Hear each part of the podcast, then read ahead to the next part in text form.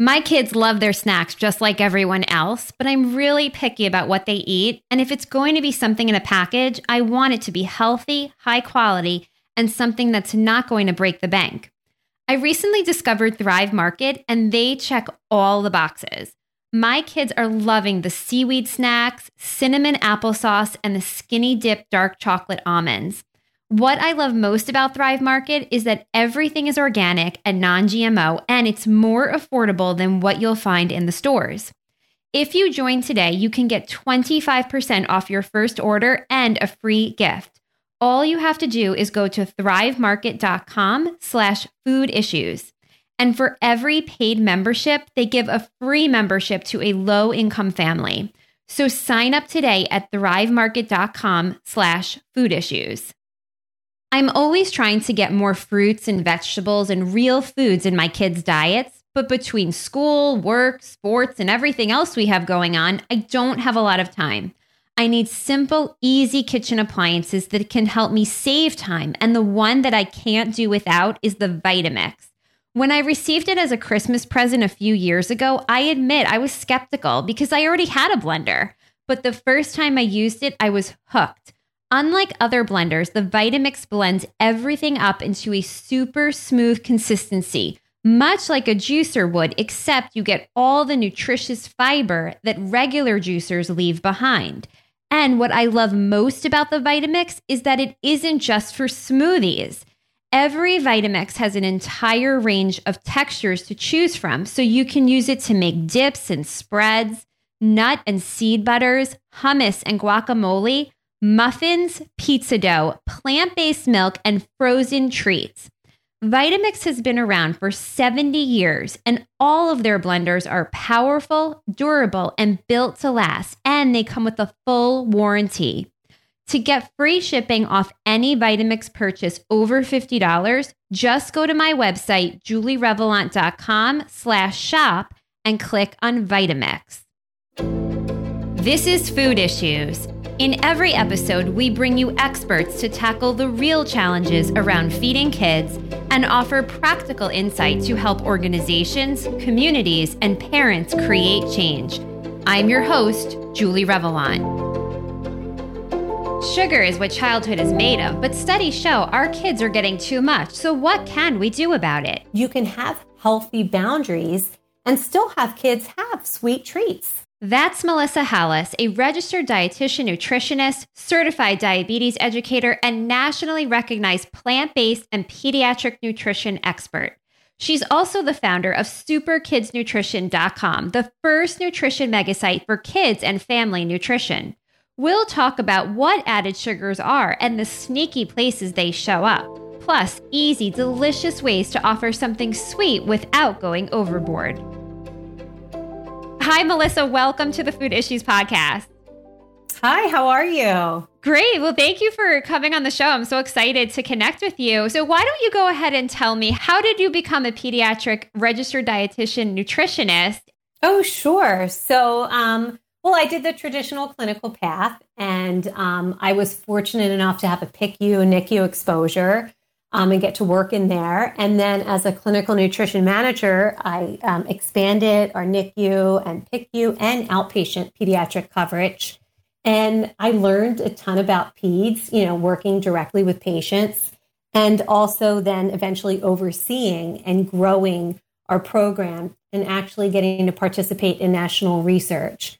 Um, and I also have an adult, you know, experience too. So although I'm known for pediatrics. Sometimes what will happen is I'll start to see a, a kid will come in with, you know, food allergies or um, childhood obesity, and then I end up working with the parents. And that's fantastic because then, you know, they're really buy in when everybody feels better. Yeah, that's great. And, and so, what inspired you to start superkidsnutrition.com? So I had, um, you know, a child and um, having the, you know, pediatric experience, I was looking online for nutrition information. Now, this is back, you know, 15 and a half years ago when there weren't dietitians online. And so you, there weren't dietitian websites. And so you couldn't find anything. And I remember looking for a specific nutrition concern and having to go to um, Children's Hospital in Philadelphia and dig and dig and dig. And you're you know in so many layers before you find one little tiny snippet of like information. And i said you know what? I think i need to develop an online pa- platform for parents you know with evidence-based nutrition information. And we were actually the first pediatric nutrition website that's great. Yeah, I think there's such a void now. There's so many sites and so much misinformation that it's really key to have that science based, evidence based information for parents. So let's dive right into added sugar. So we all know that sugar isn't good for us, but really let's kind of like take a deep dive into why we really need to limit it in our kids' diets. Oh, absolutely. Well, I think, you know, sometimes we forget that during times of rapid growth, like in childhood and adolescence, that, you know, kids' bodies are really sensitive to the influence of diet and activity. Because they're growing so fast, their cells are turning over rapidly. And that makes them especially vulnerable to the effects of food and physical, you know, activity and weight, and even environmental damage you know, that can occur. And so we really need to put an emphasis during this time of rapid cell growth to make sure that the genes that are being activated, right, are turning on towards health, not towards a genetic susceptibility. And sugar can actually displace some of these high value nutrition foods that play an essential role, not just in growth, but and immunity, but also cognition and genetic expression. Okay, that's something that we don't typically hear about. And and so what about the things we we do hear about a lot in terms of um, childhood obesity, type 2 diabetes? Like are these things we should be concerned about? Oh, absolutely. I mean, first off, you know, anytime you look at childhood obesity, well, whether, you know, kids are really actually at a normal weight or an overweight, you know, too much sugar again displaces, you know, high value nutrition and micronutrients that can you know, increase um, the inflammatory process that leads to chronic disease over time. Even kids who are uh, teenagers who are overweight in adolescence have a significantly higher risk of colon cancer later in life. I mean, we're wow. even seeing precursors um, in heart disease in children. I mean, if you look at like obesity in preschoolers, I think it's risen from around 5% in the early 70s uh, like 1970 to up to close to 14% today. And so we're seeing precursors to cardiac disease. They're now evident in, in overweight and obese preschool age children. Wow, it's scary. And what about non alcoholic fatty liver disease? Because that's something we typically see in adults, but research is showing we're seeing it in kids, right? Yeah, I mean, I had my my first um, child diagnosed with that probably um, I want to say 20 years ago in outpatient pediatrics. So, you know, now we're becoming more aware of it. And that's also, you know, a disease of inactivity, not just, you know, excessive sugar or, um, you know, uh, an overconsumption of simplified carbohydrates. Um, and and I, you know, it's it's a shame, but I think part of the problem is is that you know kids are surrounded by these heavily advertised junk foods that are low in health promoting and disease fighting substances like phytonutrients.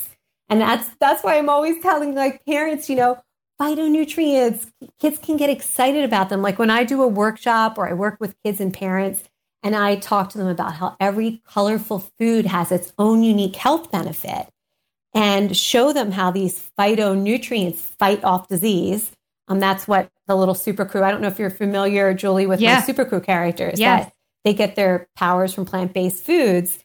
And, you know, kids can understand even at a young age that certain foods can help our bodies fight away the bad guys, you know, keep germs out of our body, help us grow a healthy, strong heart as young as four. And if we can kind of, you know, bring the attention away from like, um, you know, saying things like to our kids, like, oh, we're going to cut down on sugar as a family, you know, sugar's bad. And instead, just make healthy eating choices fun and get them involved in the cooking process, you'll start to see that the sugar intake will decrease and whole food consumption will go up. You know, one of the things I tell my clients is like, you're sweet enough, right? you're sweet enough. You don't need all this sugar. But but seriously, when we look at sugar and how much it's displacing foods that are healthy, that's what we have to kind of educate parents about because, you know, added sugars are linked to some serious health concerns, you know, in addition to their correlation with weight gain. Because sometimes I'll hear from parents, well, my child's at a healthy weight. It doesn't matter what they eat, they can have it. Or I remember I was at a, a birthday party. This was when my daughter was younger. And one of the parents was going around and offering other kids a second piece of cake, even though they were all going home with a goodie bag, you know, loaded wow, with candy. Yeah. And I had said, you know, she doesn't she doesn't need that second piece of cake. We're fine.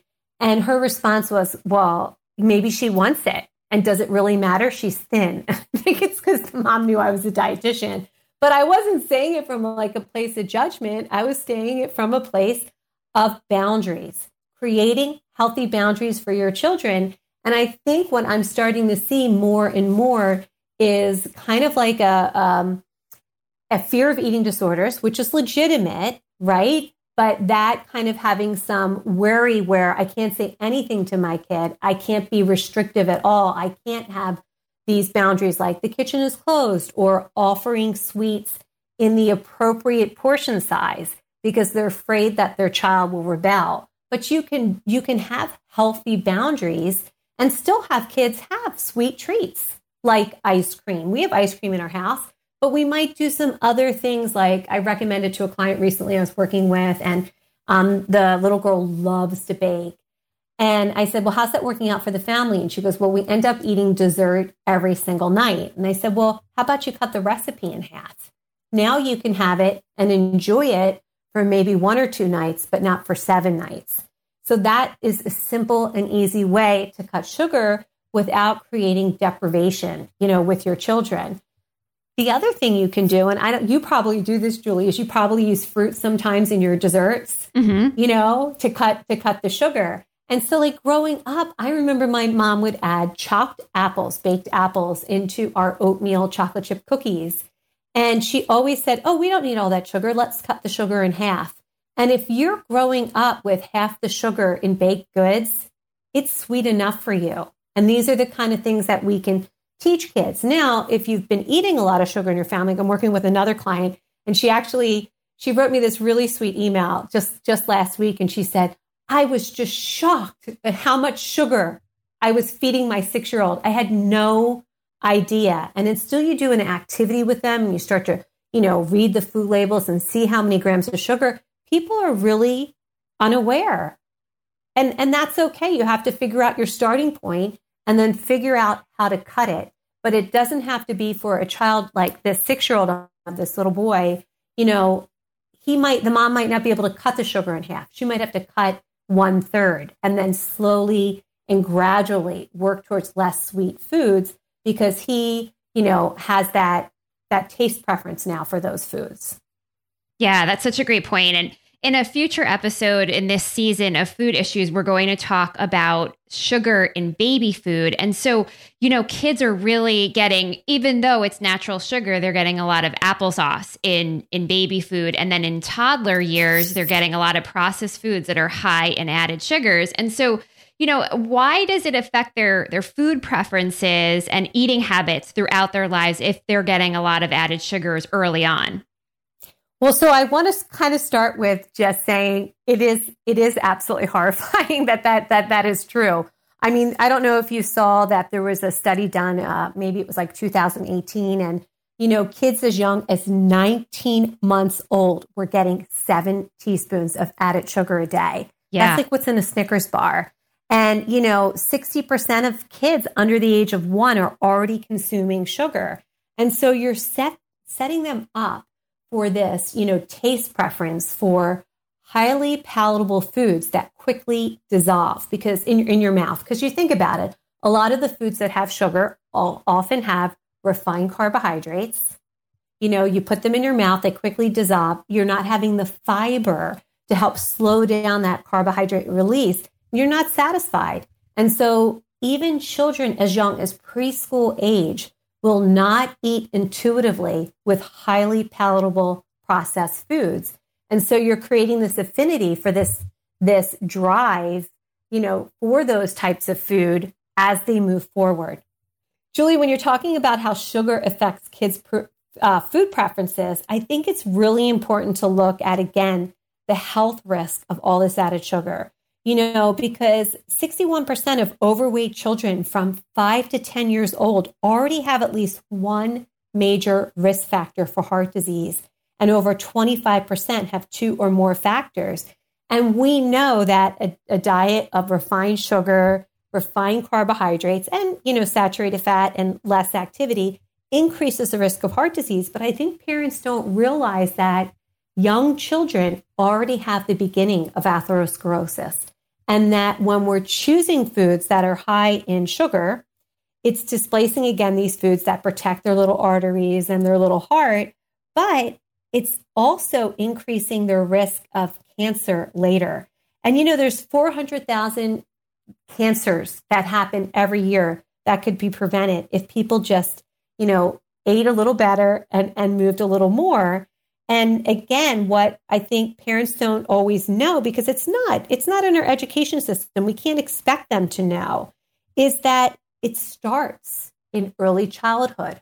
All of these diseases start in early childhood. Now, sometimes when I say that, parents start to freak out and they're like, we're, we're changing everything, you know, whole grains, you know, throwing out the sourdough bread. And it's really important to like make gradual changes slowly. Maybe if you're eating, you know, um, a whole wheat bread that has added sugar, you switch to one new brand. That's a fantastic goal for two weeks. If you do that goal for two weeks and you get your kids to transition to a lower sugar bread, you should feel really proud of yourself. You just can't have this kind of like all or none mentality. It has to be gradual because then it isn't, nobody feels like something is getting something taken away. They feel empowered by making these slow, positive changes. And the best way to do that is to get your kids involved in trying taste testing, you know, um, having a, a, a cook off together. And really, if you need it, getting a referral to see a dietitian because a dietitian can give advice on how to parent food. And a lot of it, Julie, comes down to semantics. Uh-huh. It's just, you know, if my kid says, I hate those beans, you know, or I, without that dressing, or I only like this dressing, or I only like my cookies this way, so that you can, you know, tell a parent and advise them how to calmly react and what words to use that the research shows works, you know, because you can't let them see you sweat. You the kids, you can't, you know, once yeah. they see you worry or react, their defenses are going to go up.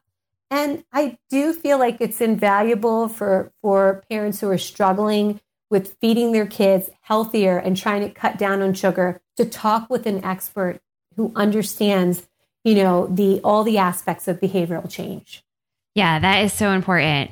So, one of the um, questions I think parents often have is Can sugar make kids hyper? I know with my own kids, they definitely get hyper after they eat sugar. But what does the research actually show about this? So, research does show that sugar does not cause hyperactivity. So, I kind of, and I get this question all the time from clients, and I'll have clients who will swear, you know, but a lot, a lot of times, you know, the foods that are high in sugar could be accompanied by food additives or food dyes, which we know, of course, can increase um, hyperactivity in some children. Um, in addition, whenever you give a child even whole foods and it's unbalanced in macronutrients, they're going to peak and tank. So, for example, good example would be, um, and I've seen this in preschool snack rotations, and it's so hard as a dietitian, you know, um, I'll see crackers and juice or, you know, crackers and fruit. When you're giving a carbohydrate, even if it's a whole carbohydrate, like a 100% whole grain carbohydrate, you want to accompany that with either a fat or a protein. Now, mind you, you want it to be a healthy, lean, you know, lean fat or a lean protein, but that's going to give that sustainable energy so you don't see your kids kind of peak and tank. And I think sometimes that's mistaken for hyperactivity. Okay, that's interesting. So we're going to head to a break. And when we get back, we're going to talk about what are added sugars exactly and why some natural sugars may actually be considered added. People often ask me how I got my kids to be such healthy eaters. And the truth is that one of the best things I did was bring them in the kitchen with me to cook. And research actually shows that kids who learn how to cook eat more fruits and vegetables, are more willing to try new foods, and have healthier diets overall. If you don't know how to cook or don't like to cook, the Kids Cook Real Food e course is for you. The course, which was created by a mom of four and former teacher, is designed to build connection, confidence, and creativity in the kitchen. In this course, you'll get more than 30 basic cooking skills, 45 videos, including a ton of bonuses, principal supply and grocery shopping lists, and kid friendly recipes like veggie bean burritos and spaghetti squash lasagna. The course is designed for all kids ages 2 to teen and has three different skill levels. Your kids will learn how to crack eggs, cook rice, make a salad, and safely use knives, the oven, and appliances. If your kids have food allergies or dietary restrictions, no problem because the course has a ton of substitutions.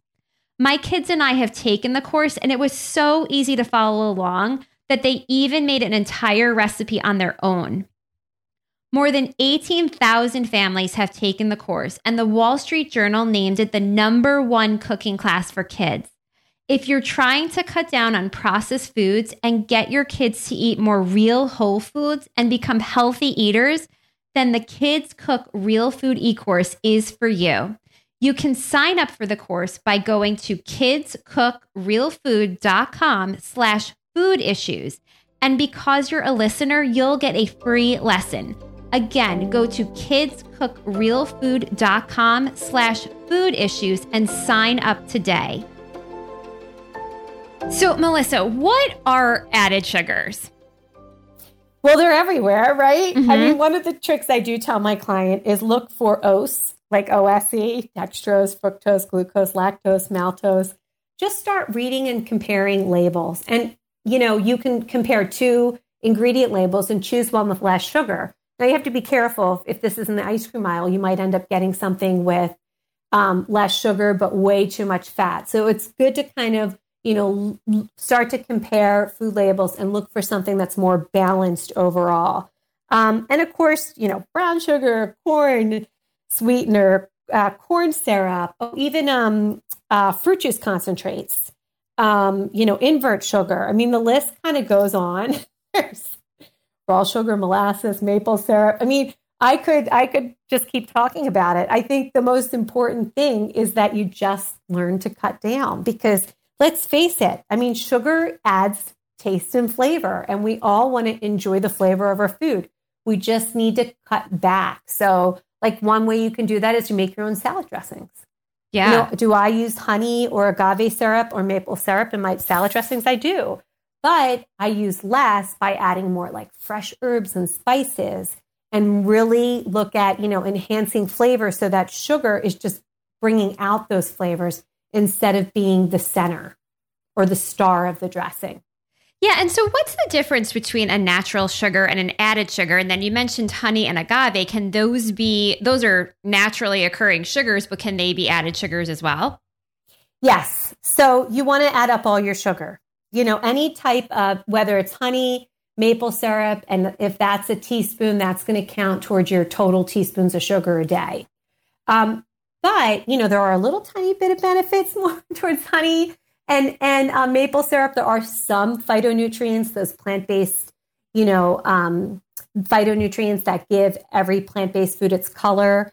However, there's still there's no fiber attached to it.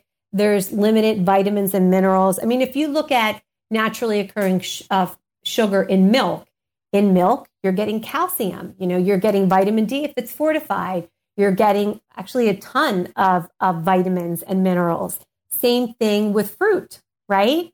So it's a naturally occurring sugar, but you could be getting, you know, several hundred phytonutrients, some that like for blueberries. I love I love telling uh, my my kid clients about blueberries because they they most of them like blueberries, but there's so many benefits to blueberries. If if you look at the blueberry, there's a little white coating on there, and that's the saponin. It keeps the bug from penetrating the blueberry. But in your body, it's like soap and it helps get rid of cholesterol. But the anthocyanins, the, the phytonutrient, right, one of the many phytonutrients, helps boost memory, but it also becomes incorporated into your skin cells and filters out UV light. Wow. But, and it's naturally sweet. So you can right. bake with blueberries. You can make a delicious, like, you know, you can add them to your oatmeal and they're going to add more flavor and sweetness. Whereas eh, with all the phytonutrients, where if you look to honey to sweeten your oatmeal or your yogurt, right, you're going to miss out on those amazing phytonutrients. So, can you still add honey? Sure, but add less and choose more of the whole fruit. So, Melissa, can our taste buds tell the difference between natural and added sugars? Yes. So, each type of sugar definitely has a distinct level of perceived sweetness. Um, even monk fruit is like significantly sweeter. Um, for instance, fructose and glucose have the same chemical formula, but they have different molecular structures. So fructose is like, I don't know, one, one, like one and a half on average times sweeter than sucrose. So, you know, you're to, and you're to have a taste preference. Like some of my clients love maple syrup, but they don't like honey or they don't tolerate honey and they can tolerate maple syrup. So again, all of these added sugars are accents. They're not center stage. Use use less of them and see which ones you um, either perceive as more sweet, and so maybe use less of it, or you just like it more. So, what are the recommendations for added sugars with our kids, and how do we kind of make this really easy and figured out? Because I don't think most parents are sitting there writing a log of how much added sugar their kid got that day, right? oh, absolutely. They are definitely not. And that's why I really encourage them. Like, you know, you can go to Super Kids Nutrition and search sugar, and we will have endless ways for you to cut down sugar, make things naturally sweet, and learn about the calculations. Because just one little activity that I've done with most of my clients, you know, when we look at um, reading food labels, I have the sugar activity.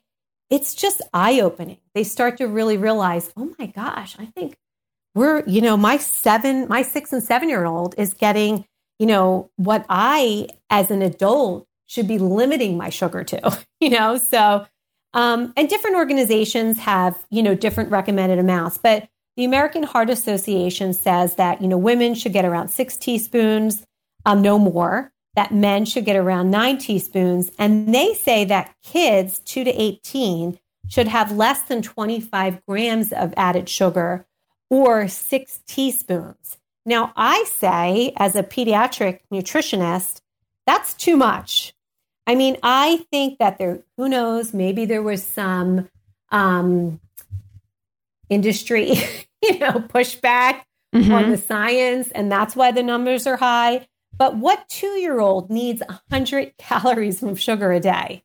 Right. Wow. I mean, yeah. you know, you just picture a little two year old. I mean, first off, are they not like the cutest in the world with their big heads you know, before, their, before their bodies grow to their head? I mean, their bodies are growing so quick.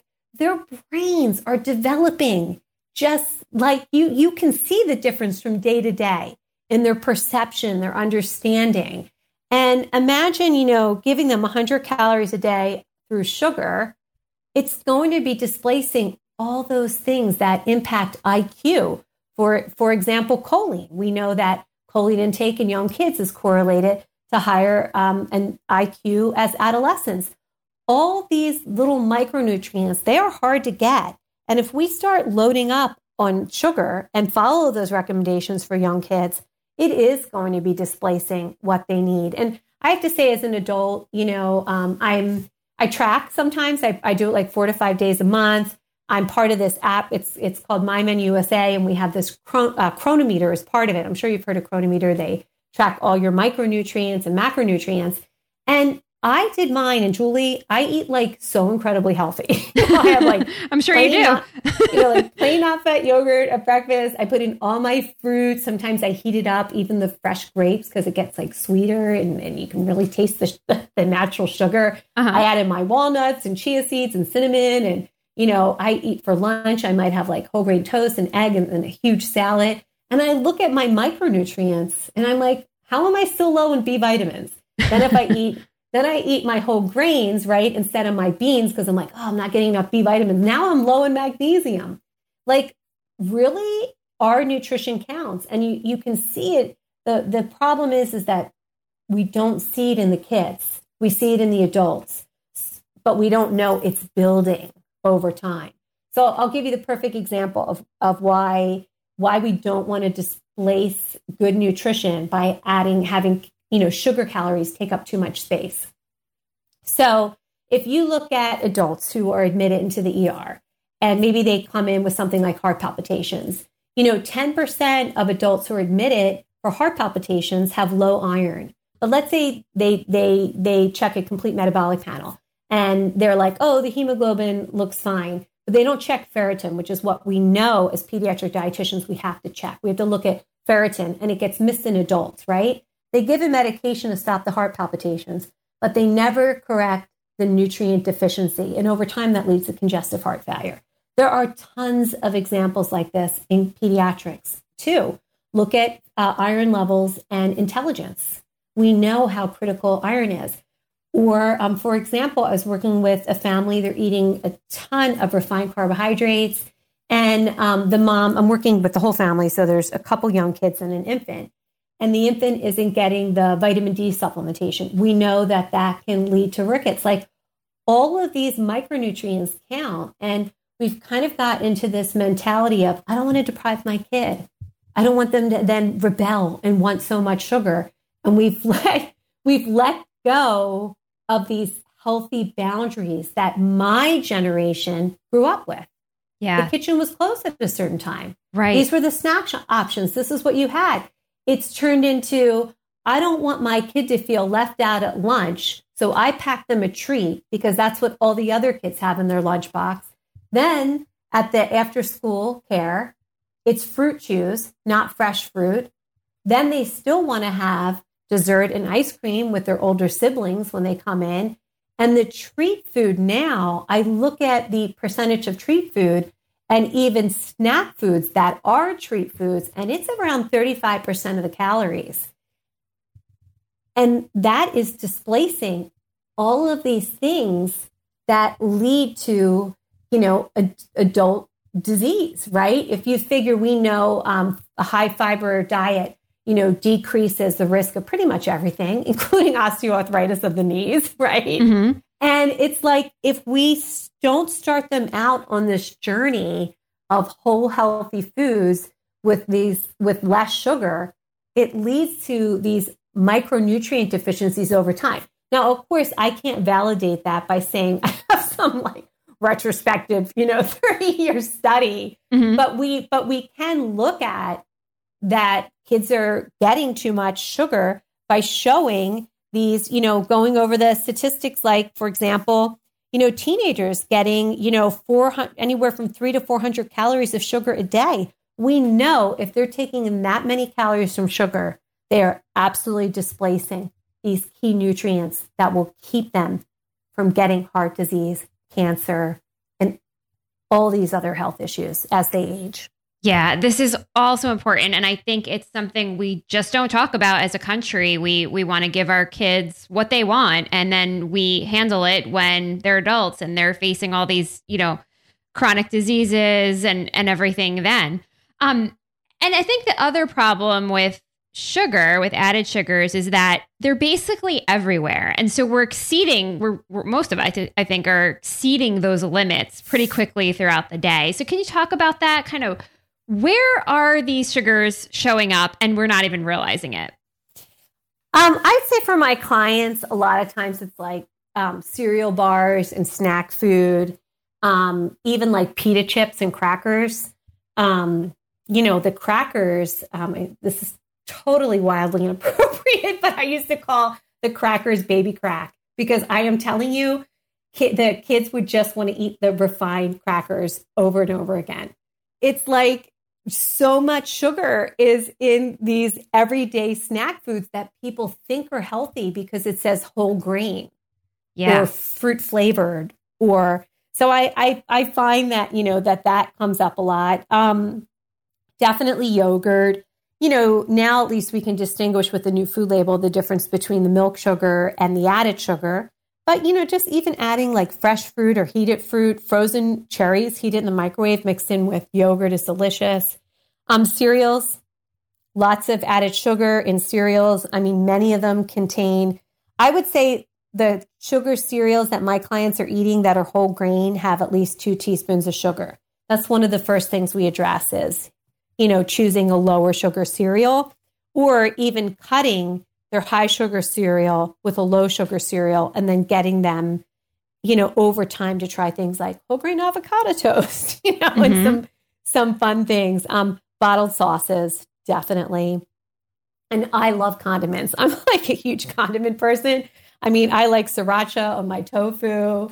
Um, so a lot of times, you know, trying to figure out how you can make those three ingredient sauces with less sugar yourself, adding in a lot more herbs and spices for flavor, fruit chews. Oh, I mean, I just feel like every kid I know is just, you know, it's almost like they have gummy bears. What's in your backpack? Might, you know, you could survey yeah. them. It would be like nine out of 10 kids have like gummy bears. Um, sugar sweetened beverages, you know, one soda is going to exceed the recommended um, sugar intake for an adult um, according to the American Heart Association's guidelines. And, you know, there are people who drink soda, then have salad dressing and ketchup and flavored yogurt and fruit chews. And, you know, um, jam and jelly probably is another one. Um, so there's definitely, you know, a lot of, uh, oh, even plant based milks, you know, can have can have added sugar. I mean, I choose unsweetened soy milk. I love it. Um, you know, so just comparing again labels and seeing, and just don't be fooled by the positive claim. Turn it around and look at the ingredients. And it takes time, you know, and practice. So, what are some easy, other easy practical ways that parents can limit sugar, added sugars in their kids' diets? Well, one of the tips I already gave, which I love because I just think it's fantastic, is like when you are baking at home, cut the recipe in half because you might not have the strength to freeze it. You know? Yeah. At least that's how it is in my house. Like if I'm I'm making something, I'm like, oh man, I'm just going to want those cookies for dinner. So, so um, sometimes I can freeze them if I like strategically hide them for myself, as if that works. But somehow it does. You know, I'll put them like underneath layers of frozen vegetables, and then I'll discover them three months later, and I'm like, oh, I can have some cookies. um, you know, if your kid really only likes a sweetened yogurt, then maybe try smoothies because you can, once you blend the frozen fruit with an, a plain unsweetened yogurt, you add in some nut butter, some oats. Um, you can even do a little tiny bit of juice, like a splash of pomegranate juice or a splash of orange juice, um, to give it a little more sweetness, but not, you're not getting like more than two ounces. Um, so yeah, I think, and making homemade things, you know, homemade granola bars. And I, you know, let's face it, everybody is so busy today that a lot of my clients are overwhelmed at work. So they don't have the time to cook in the kitchen. And I'm like, I totally get it. I'm a food assembly person. There's a lot of things that you can assemble. Granola bars, you know, you can do like a raw cookie bite, you know, and you can use dates. Like we just, my daughter and I just made a fruit crumble and we baked um, oats with uh, plums, chopped grapes, and blackberries. We essentially took every fruit that looked like it wasn't looking that good, you know, and I didn't want to, I didn't want to, I'm always trying to say, like, let's not waste food. So my daughter, who does not like dates, said, why don't you blend the dates with the oats and it'll be like brown sugar crumble? Wow. That sounds it awesome. Was, it was so delicious. We did a healthy butter substitute. And, you know, the dates really made it so that you didn't have to add any honey or maple syrup but dates are loaded with fiber, vitamins, and minerals. Yeah. Um, so it's again choosing that natural, you know, that natural fruit. Now, if you were to eat that and you didn't have any added fat in there, that's when your kid might seem hyperactive. But you can add in some nuts or a healthy butter substitute, or you can even use some olive oil in there. And then again, watching the portion size when you do indulge, whether it's an all natural fruit based sweetened dessert or, you know, a dessert made with added sugar it's what's the proper portion size for my energy level and my body type. You know, I grew up, I was definitely curvy. I'm still a little more curvy and I exercise every day. I eat right. And growing up, I remember my sister could eat like twice as much as me, you know? and, you know, she's blessed with this like incredible metabolism. And you also have to eat for, you know, how, for your body type in a way. And it doesn't mean you know, I, I was eating from a point of deprivation. It's just, you know, what's a healthy balanced portion size for my height and my, you know, uh, I guess my metabolism in a way. It's kind of hard. You have to be careful because, you know, that's something I would probably share with a dietitian, but caution a parent because you don't want parents focusing on weight. Right. I mean, really, they have to be focusing on things like, hey, did you know that these foods, you know, protect us from germs and these foods help us think better and have a healthy heart and they taste good. Don't forget about the emphasize the taste. Don't right. overuse the word healthy. Yeah, and I think also leading by example. So like you said, cooking with your kids, finding new recipes, eating meals together, that all is so effective in in teaching them healthy eating habits. And it is, you know, kids will mimic what their parents do. And this goes for, you know, beyond eating. Like I I always thank my parents because I grew up and my mom, like I said, she cut the sugar in all the recipes. We had millet, you know, in the 70s. And my parents didn't drink either. Like they had an occasional glass of wine, but they weren't like unwinding every night with cocktails, you know? Uh-huh. And so I feel like I kind of grew up in that environment of balance. And what's happened today compared to when when I grew up is that we're out of balance in a lot of ways um, with overconsumption. And often we think, well, just, you know, parents will think, well, I might just have to go on a statin or go on a drug or a medication. And food really is the best medicine. And, you know, spending time with your kids, there's so many benefits to to even cutting a sugar recipe, figuring out what what, what will the um, what are the new measurements. There's some math involved. You know, um, focusing really on um, how can this taste good. Let's try it two different ways. Maybe even cutting the recipe in half and trying two different ways to cut the sugar. Maybe one with dates, maybe one with um, prunes, and you know, having them do a taste test and and rate it, and you know, see who can come up with a the best recipe. But again, when you're talking about kids about cutting back on sugar, you're not saying things like, we're cutting back on sugar as a family. It's more like, let's try this tasty new recipe together. Or let's look online for a few recipes. I thought it would be fun if we made our own homemade salad dressing. Um, I, I think that's what it really comes down to. And it's, it, the time investment will completely pay off I mean, to be able to know that what you're doing now will protect your child for life. You love them now. You teach them to look both ways when they cross the street. You tell them to put their sunblock on to protect themselves from, from uh, skin, you know, sun damage and skin cancer. And it's the same thing with nutrition. What we feed them now is just as critical as looking both ways when they cross the street or applying that sunblock. It's it's giving them a lifelong skill, especially for young children. So when they hit adolescence, where sugar intake tends to greatly increase, they'll already have this foundation of health and taste and, and solid, healthy taste preferences, right? Yeah. So that they don't, um, you know, really have a big uh, a decrease in diet quality. Melissa, this is all great stuff. Can you tell me where listeners can go to learn more about you and your work? Definitely. Well, I would love for them to visit uh, superkidsnutrition.com.